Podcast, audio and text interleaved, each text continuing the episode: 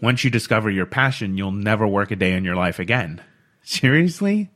Like, what's the number one thing we know about passion? The fire that fuels passion eventually burns out, so you need to rely on something else. Hi, I'm Jay, a certified personal and executive coach who believes that rediscovering ourselves takes just a little bit of courage. This show is focused on helping you develop the mindset and the courage to become curious about the thoughts holding you back in life and intentional about making changes that'll help you live your best life. And we're doing it one episode at a time. Have you ever heard someone say, if you love what you do, it's not work? Or, once you discover your passion, you'll never work a day in your life again. And you believe them, right? Well, heck, I used to believe them as well. But let's get curious and put these statements to the test. When people tell you if you love what you do, it's not work, here's what comes to mind for me. I absolutely, positively, without question, love my wife. And a relationship is work. A hundred percent. That's guaranteed. All relationships involve work, especially if you want them to be really strong. When I started to think of that same phrase, if you love what you do, it's not work, in the context of my work, like I do, I absolutely love working with clients and helping them achieve their goals. And it takes work on my part to be continually growing and learning and taking time to be better at my craft in order for me to continue to serve them well. It takes work. All right. What about the other statement? Once you discover your passion, you'll never work a day in your life again. Seriously? Like, what's the number one thing we know about passion?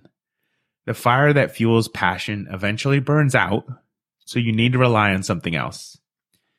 This is where today's topic comes into play purpose over passion and love. Now, please don't get me wrong. Having love and being passionate about anything in your life is important, and they are definitely key factors. But relying on either of them alone does not bring you results. Purpose, on the other hand, now purpose, purpose can stand alone as to what drives your life, what feeds your love or your passion for what you do. And purpose, purpose can be easily stated. Okay, think about it. If someone says to you, why do you do what you do? And you say, oh, well, I love it. I love what I do. Great. Why? Why do you love it? The why is always going to come first. The love is second. And that's the same thing for passion. Why do you do what you do? Oh, I'm super passionate about X or Y or Z. Awesome. Why? Leaning into your why is the awesome sauce of your purpose. And that's when life gets super exciting because you instantly have something to lean on in hard times. When you question your passion or your love for what you do, or the relationship you have or how you show up in the work that you do or show up in the lives of other people. When passion and love start to fade, purpose is what can prop them up, can buoy them in the storm, and they can keep them afloat. If you have listened to this show for any amount of time, you know that my purpose is to help people solve complex and challenging problems so that they can find a better way to move forward, either personally or professionally. And here's what I love about my purpose. It literally just rolls off the tongue. It's easy. It's specific. And, right, it's more specific and more helpful than just saying, well, I love helping people or I'm passionate about helping people solve problems because both of those always result in some, someone asking me why? Why do you love helping people? Why are you passionate about helping people solve their problems? Okay. I know that finding one's pers- purpose might seem like a really big task. It might seem super scary, but I'm going to take a guess and say that you probably already know the answer. You just haven't unlocked it yet. You haven't found it within yourself yet, and that's okay. Right? A lot of us don't take the time to explore what it means to find our purpose.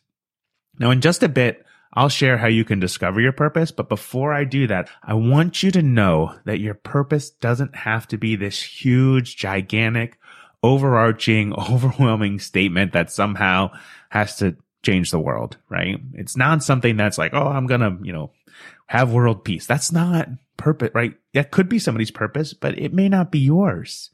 So take a breath, right? Take a breath. If you're having the thought right now that I don't know my purpose and I'm not sure I even have one, stay with me here. Stay with me because trust me, you do have a purpose. Seriously, we all have a purpose. The trouble is the majority of us haven't even discovered it yet. Or you don't know where to start, and that's okay. But here are five things you can do to begin the process. Number one, be flexible. You are going to have to start to think about what thoughts no longer serve you in your life, what habits no longer serve you, what relationships no longer serve you. And remember, this process takes time. So giving yourself some grace, giving yourself some patience, that would be super helpful in number one. But you, number one, you got to be flexible. Be super flexible with this process. Number two, what are you willing to accept about yourself? Sure, this has a lot to do with number one, you know, being flexible. And it also means that as a human, you will get frustrated in this process. You will become disheartened and down on yourself and accepting that as part of the process and understanding that it all starts with a lot of uncertainty is natural. You're going to be unsure of how to continue, what comes next. Can it even happen? Can I discover my purpose? And that's okay. Number three, what do you need in life? Okay. First of all, finding time for yourself each day is critical to this process because it allows you to do a little digging every single day. It allows you time to get curious with your thoughts and it provides you with a sense of self. And once you start to dig a little deeper, that's where you begin to discover what you truly need in life. When we look at Tony Robbins' work, for example, he breaks these down, these six areas of life. They're, they're broken down into certainty, variety, significance, love and connection or growth and contribution. So what is it that you want to do? Which of those six resonates with you? Is it variety? Is it significance? Is it love and connection? Is it certainty? Is it growth and contribution? Where does it exist for you? What's the one thing that comes to mind? Number four, what's your story? Like seriously, what is your story? Think about all of your life experiences. What are the big events? If you struggled, what did you do to pull yourself through? If you're struggling right now, look at the past. How have you overcome other obstacles? If you've achieved something big, same thing. It's the same, exact same thing. What worked? When you spend time physically writing out your stories, the motor skills that you do in that process, they reconnect the pathways to those memories. And you start to see patterns over the course of your life both in things you did well and in areas where you struggled. But the takeaways, the takeaways you achieve because you're writing them out, they start to shine through. And number five, it's your life. It's your life. You are in control. This might be the hardest part to grasp. And if I'm being totally honest, it does take time for us to see this. It takes a little bit of time for us to truly believe that we're in control of our lives. Like I get it. 100% I get that. You might be in a relationship you can't leave, or you might be in a job you want to leave, but financially you're not sure how to make it happen.